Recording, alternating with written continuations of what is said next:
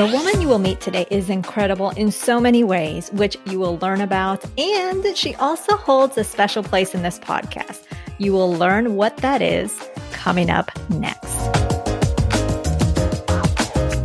Yes, you are here. Bienvenida to the Her Dinero Matters podcast, a mixed language podcast hosted by me, Jen Hemphill, to help you become the reign of your money and love your dinero more. If you are needing some inspiration and encouragement at this very moment, you have come to the right place. Gracias por compartir este tiempo conmigo. Now let's jump in to today's dose of money confidence.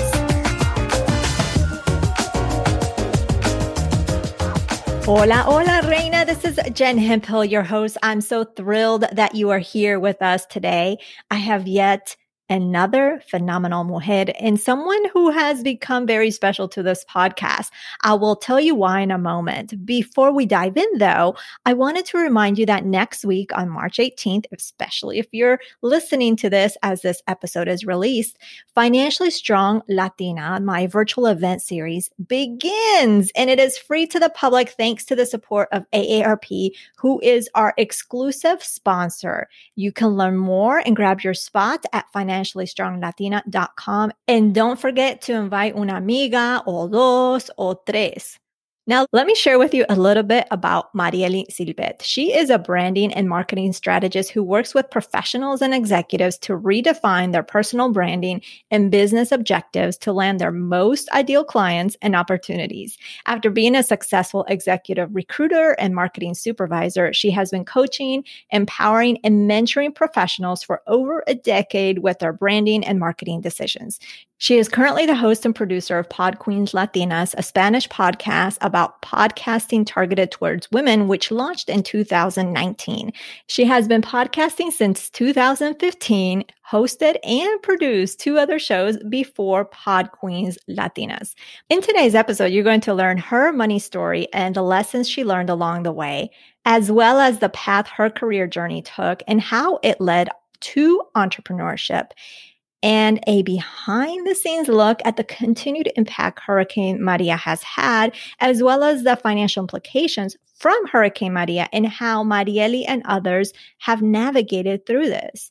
Oh, and why is she special to us here at Her Dinero Matters? Well, she is our podcast editor slash producer and is the one who makes me and my guests sound good. Lista? Vamos a conocer this reina of her money.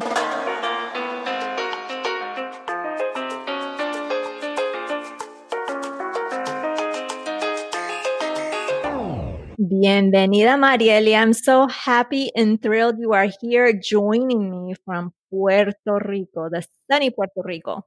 Thank you and congratulations on your five year anniversary. I'm so thrilled oh. to be oh. here too. thank you. Thank you so much.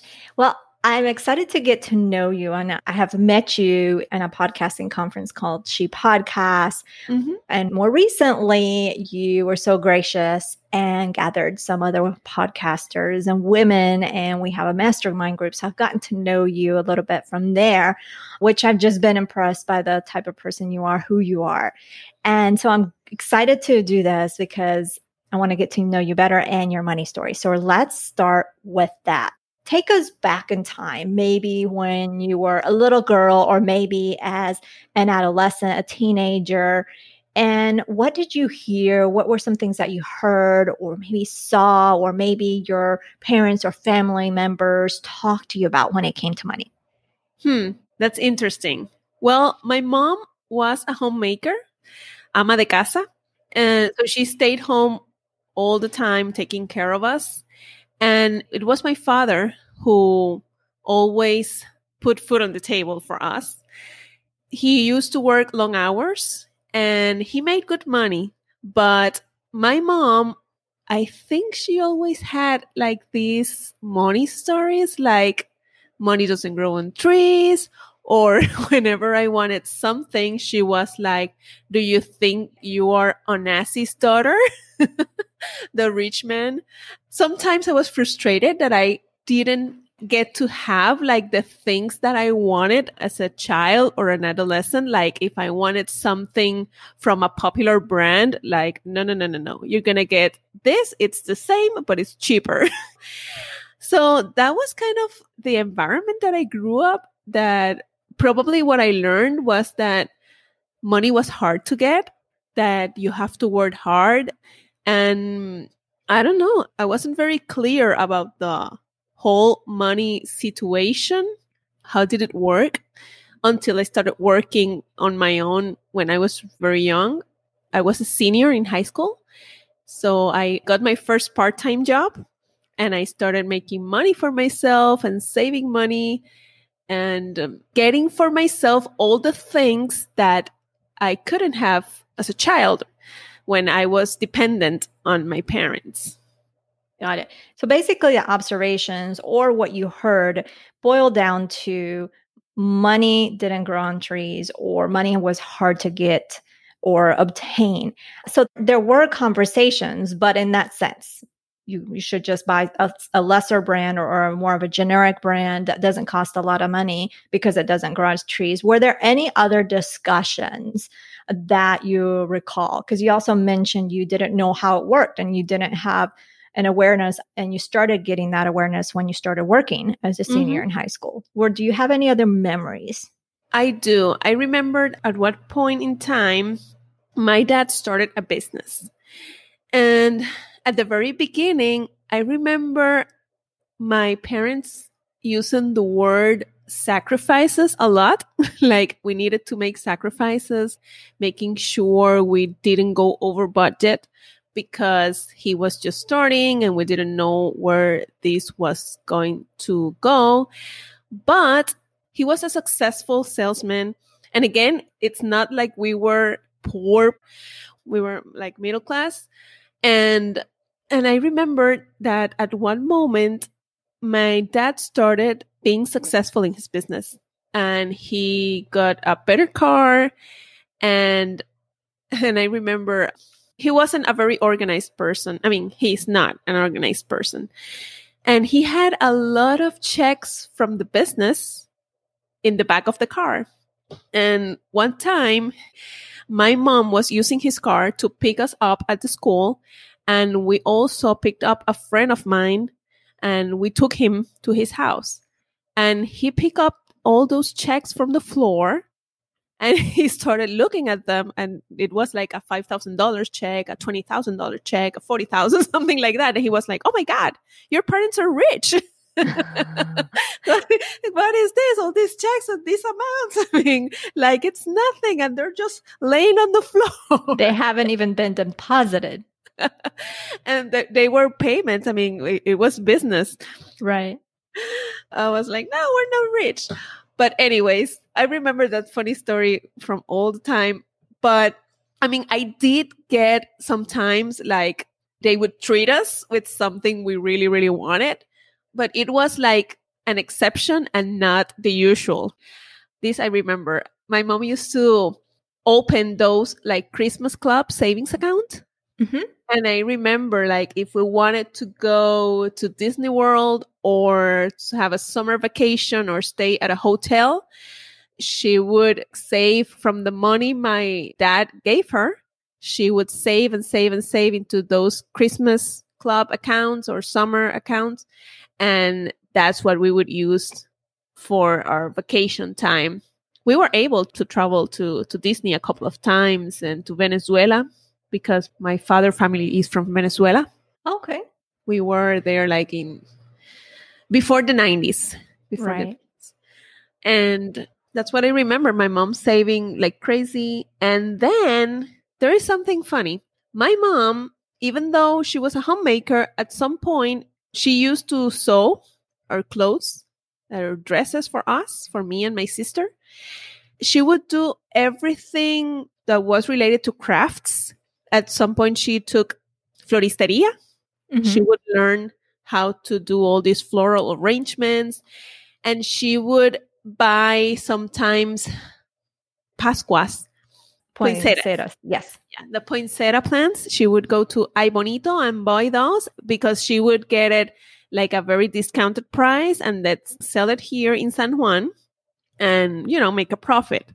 So I would always watch my mom doing all these little gigs on the side, like to get some extra money for the things we wanted. She would do that. She would sew. Well, she didn't sell the clothes, but she did sell a lot of the floral arrangements. And she would also teach people how to do it. And I remember she would print flyers and then have people come to the house in the back of the house and they would sit everybody and have all these ladies learning and doing arrangements all day long. so interesting. I love that. So your mom was was saying, okay, your your dad was making whatever amount of money doing well, but she saw an opportunity to contribute financially. And so she can buy other things, maybe for you, for herself, for the family. I love that. But I want to go back for a minute to those checks in the back of the car. I'm curious. Had they been deposited and they're just. They were, I think they were cleared checks. Okay. Yeah, payments that my dad had to do, like buying equipment. Okay. All right. Because I'm like, was it just sitting there for a while? And because you said he wasn't organized. And I'm like, it would have been nice for it to be in the bank account. Okay. So that I was like, I guess it could have been deposited. And he just kind of threw that back. that is very interesting. I love that. Now, take us, let's fast forward mm-hmm. to you became an adult and you started working. What did you start working? You graduated and you started working. What, tell us about your either job or jobs that you had. Well, one of my first professional jobs was at a brokerage firm. I think it doesn't exist anymore here in Puerto Rico, but I used to work for three brokers, and that's where I learned everything about investment, about investment banking.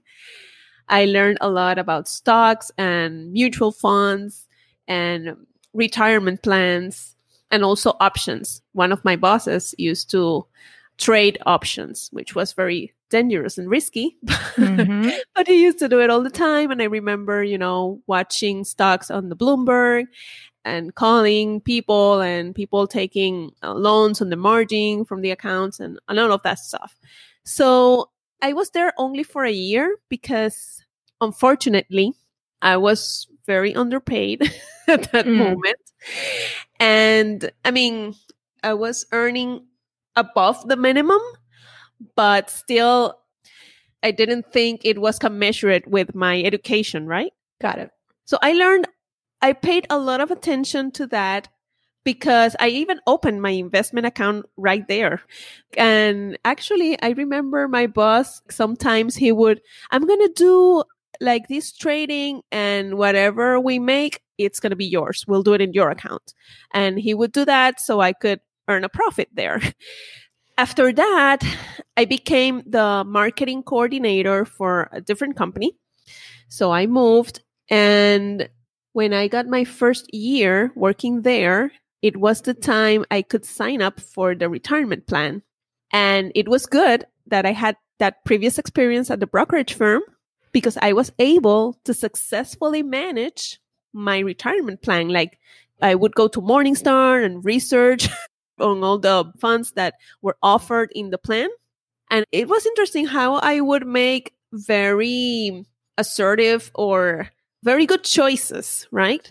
With uh-huh. the plan that I was never losing money. Probably one there, but in the sum of all the things that I chose, I was always either it was the same amount that I invested or more, usually more. So I stayed there for a couple of years. I was making now enough money because when I got that job, I negotiated. Good for you. Yes, because what happened to me in the previous job, I learned so much from it. So they even gave me like the range of what my position would pay. And I went above that. I said, no. That is awesome. Yeah, that's what I learned to do. I was like, the only way I would accept this is if you pay me this. And they did. And I stayed there for for a while and after like two years, I think, or two years and a half, they even gave me like a whole package of more benefits and a raise because they didn't want to lose me. And when I got that, I was already in the process of buying a home. I was what you called a yuppie. this young executive who was earning good money. I could afford to buy an apartment for myself. I didn't even need any co-signers or anything. But I was so young, right? And immature. So even though I was doing everything good up until then, I also started my spending also increased. I started going out to restaurants to have dinner and travel and, you know, get all this fancy lifestyle that got me in a lot of trouble. I got in debt. I ended up visiting like a credit counseling company. Mm. To get help with that, because at some point I was like, oh my God, if I make like the minimum payment for these credit cards, I'm going to be broke, right? So I had to deal with that.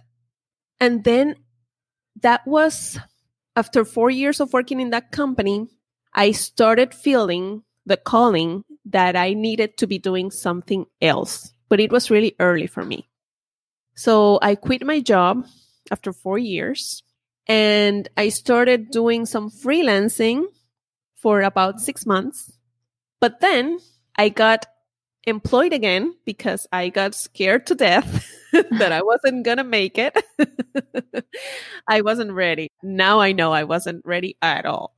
So I I got employed again at a hotel, but I was earning like half of what I was making at this company. So my economic problems began from there. I couldn't stay in that hotel for too long. So I started looking for opportunities to move up the ladder. And I got to a different company where I started making a lot more money. But still, my economic situation was so bad that I remember I used to have one of those brand new Toyota Camrys mm-hmm. and I had to return it. And it was very painful at the moment, but it was such a relief also that I, I didn't imagine to make that payment anymore. And at that moment, I was lucky enough that my parents had three cars because one was my sister's who moved to the US to Seattle to live to Seattle and the car was there doing nothing and I started using that car and I didn't have to pay anything because it was already paid off. So that's how I started like solving the situation and I kept on moving with everything I learned. I kept on negotiating my salary and I moved to a different hotel where I got a management position and now I was again making good money. So I was able to pay off all of my debt. Nice. And in 2010, once again, I quit my job because I knew that it was the time for me to be doing something different. And I remember that I left my job, I think in February. And I think in March, I submitted the last payment for the credit counseling company that I hired previous years before. Mm-hmm. And I started doing some marketing consulting and some sales on the side. I wasn't really sure what my business was about, but I started doing whatever I could because I still needed to finish one more thing to complete my master's degree. So while I was doing that, I was just, you know, like freelancing here and there and making money, but I was making very, very little money. And once I graduated, I completed my thesis.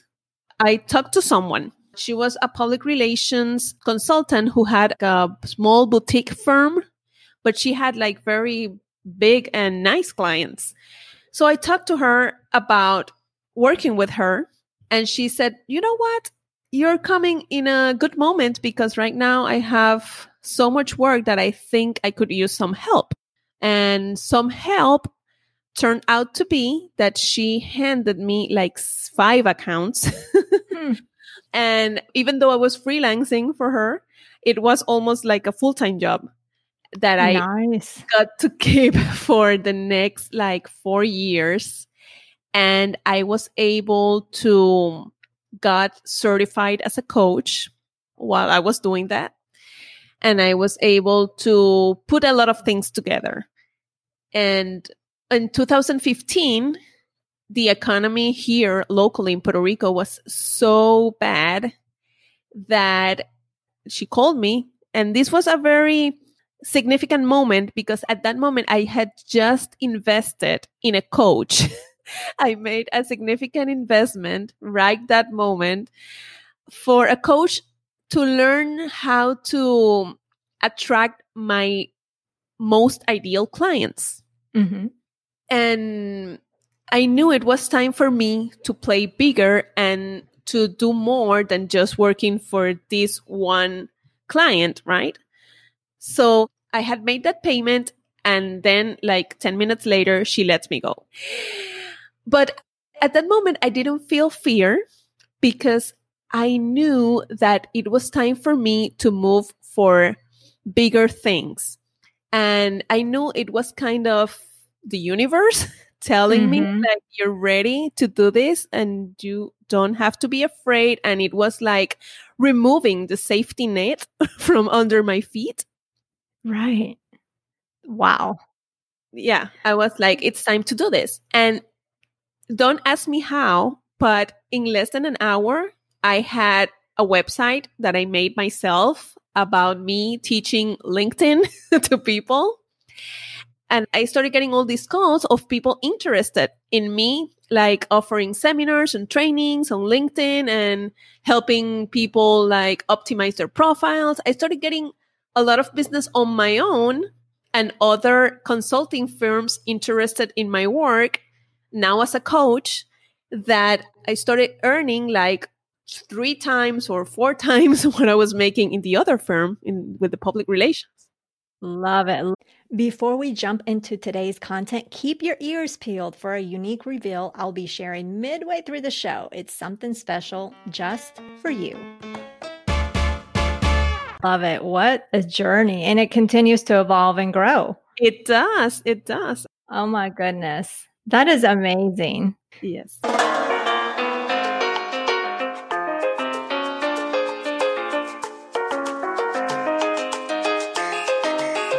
Before we continue, I have a quick message for you. Her Matters is supported by First Republic Bank. Ask yourself this Does your bank really know you? It's time to discover the difference personalized banking can make by switching to First Republic Bank.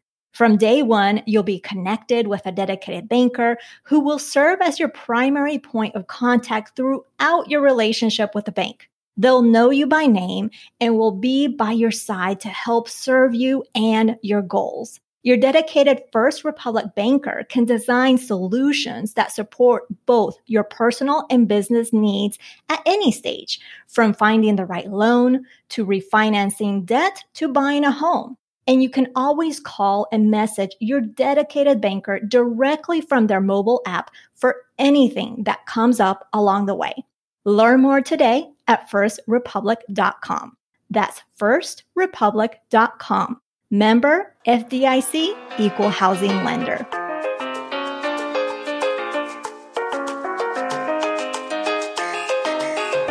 Wow. So you've had the corporate jobs, you've had the itch of entrepreneurship, you've tried it, it wasn't the right timing for you. You went back to work, got the itch again, and then you were working, but it was like a one client that fulfilled pretty much brought in all the money. Yes. And then the signs were there, you were let go, and you're like, okay, it's time for me to go on your own. And it's just been ever since just growing and evolving. I, I love that and thanks for sharing. So I wanted to talk to because you are living in Puerto Rico. Mm-hmm. And back in September 2017, Puerto Rico and the area also experienced the Hurricane Maria, which had really a significant impact. I mean, just eh, I can't even just the pictures and just mis amigas que vivían, algunas se mudaron, some have moved to the States but just the impact, overall impact. And it's 2020 when we're recording this. Tell us about how were you particularly impacted and how did you adjust? I was helping a couple of friends. They were out of town. They were traveling and they would always ask me to take care of their three little dogs. mm-hmm. And I was doing that in their apartment and they always pay me. It's not a lot, but it's just, you know, like enough to cover for the, for me having to move all the way into their apartment to take care of the, of the doggies. so I was doing that and they returned like one day earlier than they were supposed to. So I could finally take care of everything else of my family, my apartment. My apartment had some serious damages. So I had to move to my parents' home at that moment. Mm-hmm. And it was a good decision because in my apartment, it would have been really, really uncomfortable to leave during six or seven months without power and without the water, like because I used to live in a third floor uh, walk up, you know, no elevator whatsoever. and it would have been really, really uncomfortable. So I moved to my parents' house and I think I was in shock like for two weeks. Everything was so difficult. I mean, it's like everything is normal today and tomorrow everything is destroyed. I mean, nothing works. You have to drive uh, somewhere apart to get a little bit of signal in your phone and my fight or flight responses were, you know, kicking in. I just wanted to go to leave the island just like everybody else. Mm-hmm. But I did something that I always like to commend because I tried to do something that would help me organize my thoughts. And I started reading a book that I found at my parents' house about chess. And I'm not like a chess fan or anything, but I started reading and I started playing chess by myself and that helped me like put my ideas in order and start being more strategic about my next steps and make peace that it wasn't time for me to leave the island because I was already in the middle of many commitments. So after two weeks, one day I said, I need to get back to business. So I took a shower and I dressed up and I got in the car and I said, I need to find a place where I can start working again. I started driving and started making calls outside wherever I could find a signal. And I ended up in one of the consulting firms that had already hired me. And they said, whatever you need, you, you just can come here. They had electrical plant and you can do your work from here. But it was a little bit uncomfortable. And then the next day, another friend of mine who is a realtor and has like a office very close to my house. She said, No, you come here. I'm going to be working from one to five because in the mornings we used to have to go to the supermarkets or to the gas stations or resolve any of those things. And she would open her office at one, turn on the plant, and we would work until five. And once I took that decision, you know, that I needed to go back, I started again receiving calls from people. I thought that nobody would need me at that moment, that the needs have been changed. But the reality was that many of the people that left the island or many of the people that found themselves unemployed, they would look for me to help them with their resumes and the LinkedIn profiles and all of that.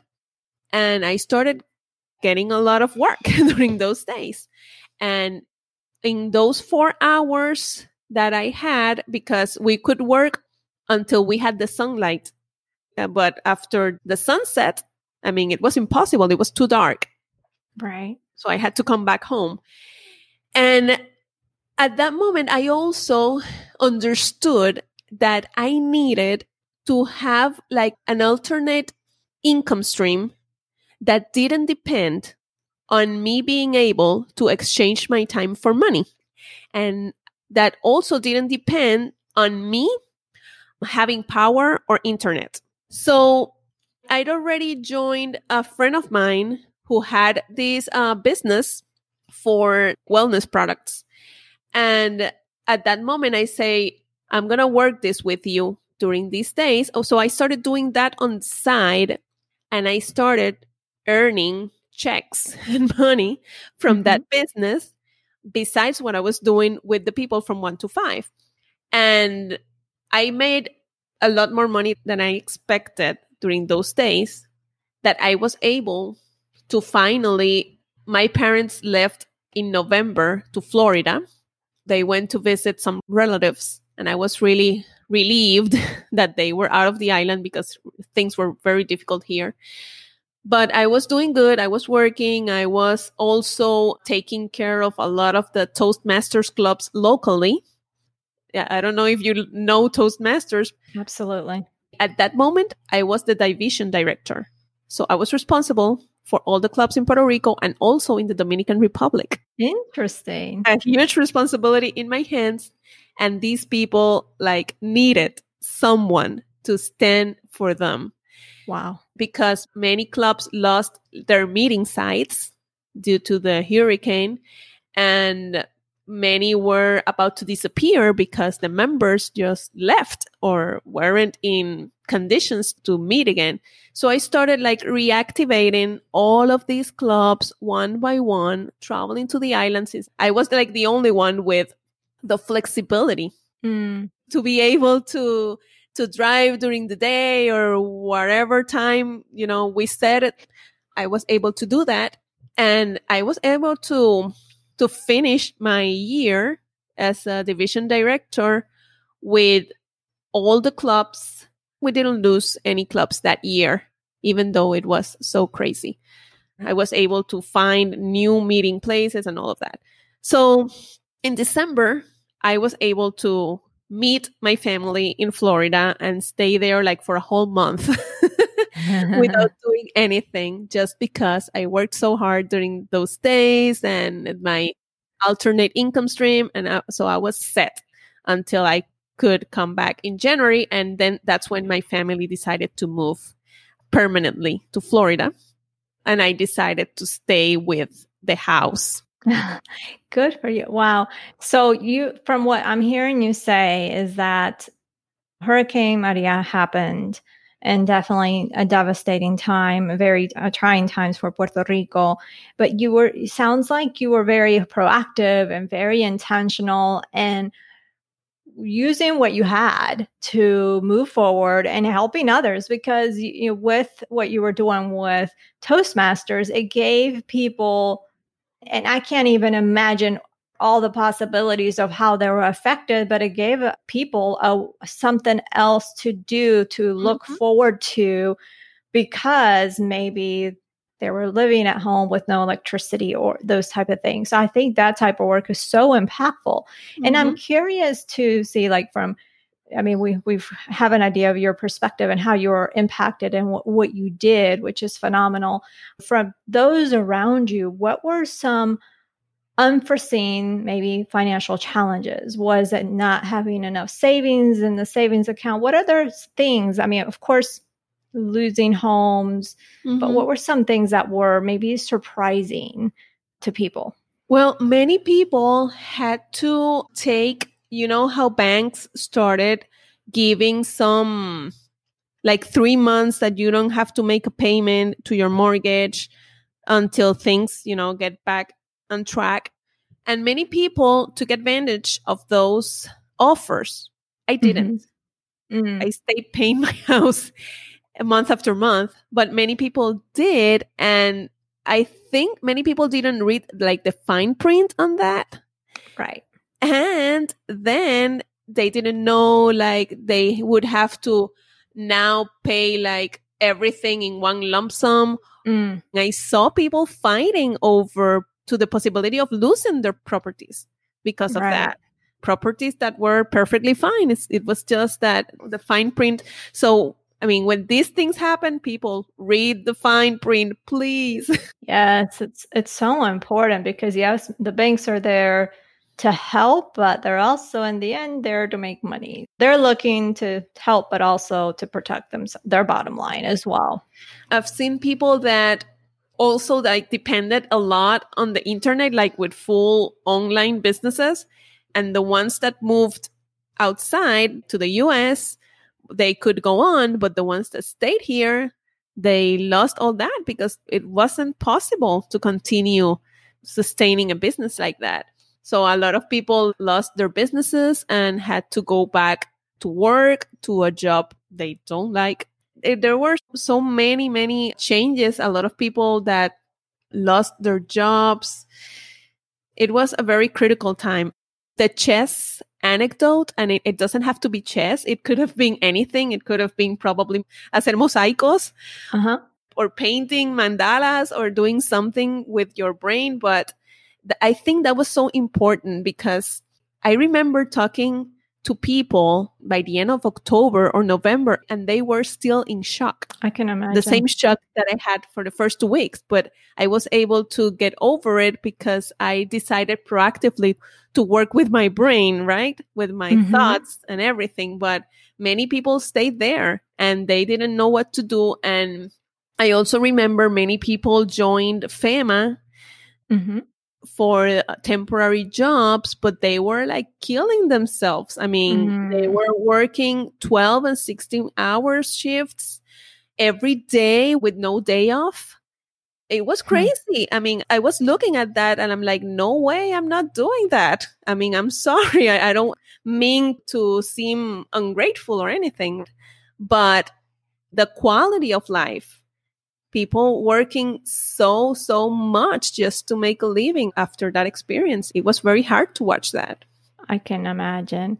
Now it has almost been three years at the time that we're recording this. Mm-hmm. I'm sure there's still ways to go, but how are things now? In comparison to maybe a year ago? How are you seeing things going back to normal or a new normal? How are you seeing this? Uh, knowing you're from Puerto Rico, you've been there all your, all your life. How are you seeing things now? Well, right now, the economy has had a terrible impact. And this morning, I was editing a podcast episode from a client. And now in June, we just entered the hurricane season.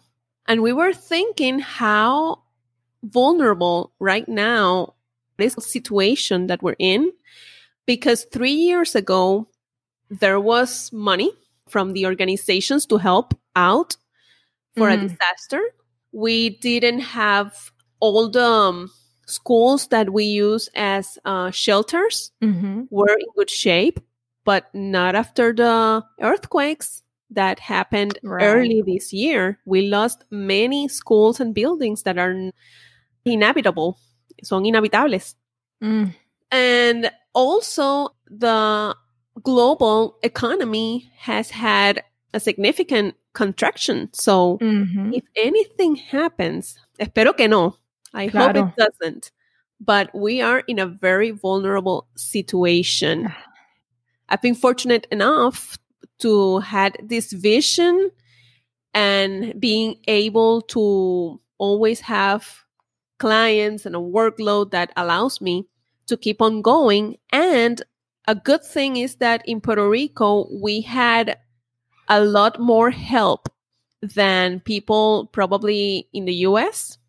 Like, while people got like the $1,200 from the government, mm-hmm in here, the local government also gave us some funds for people mm. that, like me, solopreneurs or small businesses and all of that. But the people who are employed, they only got, I think, the, the $1,200 and I don't know what else. So we get other helps, which has been a relief, mm-hmm. but I don't know how people do it. But I drive around like the shopping malls and they're always full. I don't know how they do it. they're always full of cars, full of people. Right. Oh my goodness. It's crazy. That's why I think I've been very, very mm. proactive in teaching people to always, even if you have a perfectly good full time job, to always have a backup. Right. Because you can't depend on that forever because you never know what's going to happen. You are absolutely right. You never know. Oh my goodness. I appreciate everything that you share, Mariely. You've had such a fascinating story. Your journey has been phenomenal.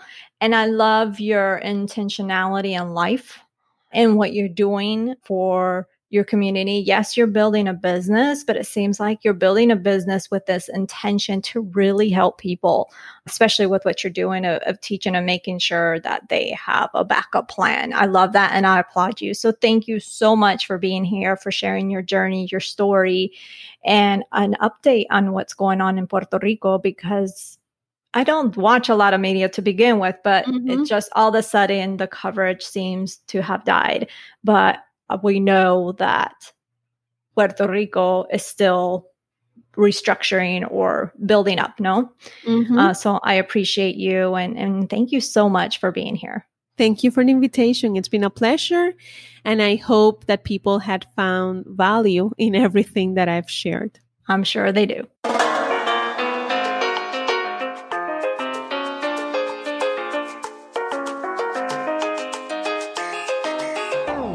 I loved this conversation with Mariely. I have had the pleasure of getting to know her over the past year at the time of this recording. So it's basically as the pandemic began, because we had already met, but we started to get to know each other at a conference which happened in March of last year or March of 2020. And she's also part of a mastermind group, which I'm in, which has really been an integral part of my life over the past year since we've been in this mastermind. And in January of this year, in January of 2021, she became our podcast editor, which I'm so pumped. And of course, as you learned in this conversation, she's not just a podcast editor. She you probably didn't even learn she was a podcast editor till now. Her talent goes well beyond podcast editing. So I want you to connect with her. Go to her website, which is in the show notes, but it's marielysylvette.net. And that is with two T's. And again, the link will be in today's show notes. Connect with her on social. She's really a fantastic person and she's super, extremely helpful.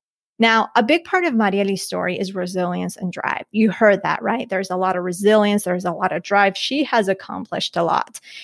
And resilience and drive, this is a part of what makes us financially strong, which is why I would love for you to join us if you haven't already registered at Financially Strong Latina. It is absolutely free and I think you will be blown away with what we're bringing to you. It doesn't cost you anything. The tickets are free, sí, completamente gratis, all thanks to the support from AARP. You can get all the details and register at financiallystronglatina.com. Also, can I ask you just a quick favor? After you register, go to Facebook. On that search bar in Facebook, search financially strong Latina. That will take you to the Facebook event page. Then I'd like you to select going. Well, this will do, it will do two things. It will one, notify your Facebook friends, and then they're going to see that you're going to financially strong Latina and they're also going to most likely, depending on your friends, they're going to be saying financially strong Latina. This is me too. I am going to this event. But what it also does at the same time it just it gives it's a way to give more visibility for the event just because it's notifying your friends and if they go right if they select going it's going to notify their friends and it really will help us reach our goal so if you could do that i would be eternally grateful of course, we also appreciate that you share, share, share, and share some more. We want to reach as many Latinas as possible. Next week, we will be meeting with Abigail Zapote, who has done some amazing work. When I talk about amazing work for our Latinx community, our Latino community, and her story will absolutely blow you away. So don't miss it. That is it. Eso es todo. I appreciate you taking time out of your busy schedule to hang out with us. Be sure to check out our show notes over at jenhemphill.com forward slash 256 so you can connect with Mariely, just review the show notes and everything that we talked about today. Remember that being the reina of your money starts simply by claiming it. That's all you have to do. And I believe in you. I've got you and you should believe in you too. If you love this podcast, love this episode, I would love it if you share it with someone you care about. You never know what exactly that person is going through. And the simple act of sharing can change the direction of their financial life for the better. You just never know. Bueno, pues, that is everything y nos hablaremos el próximo jueves. Chao.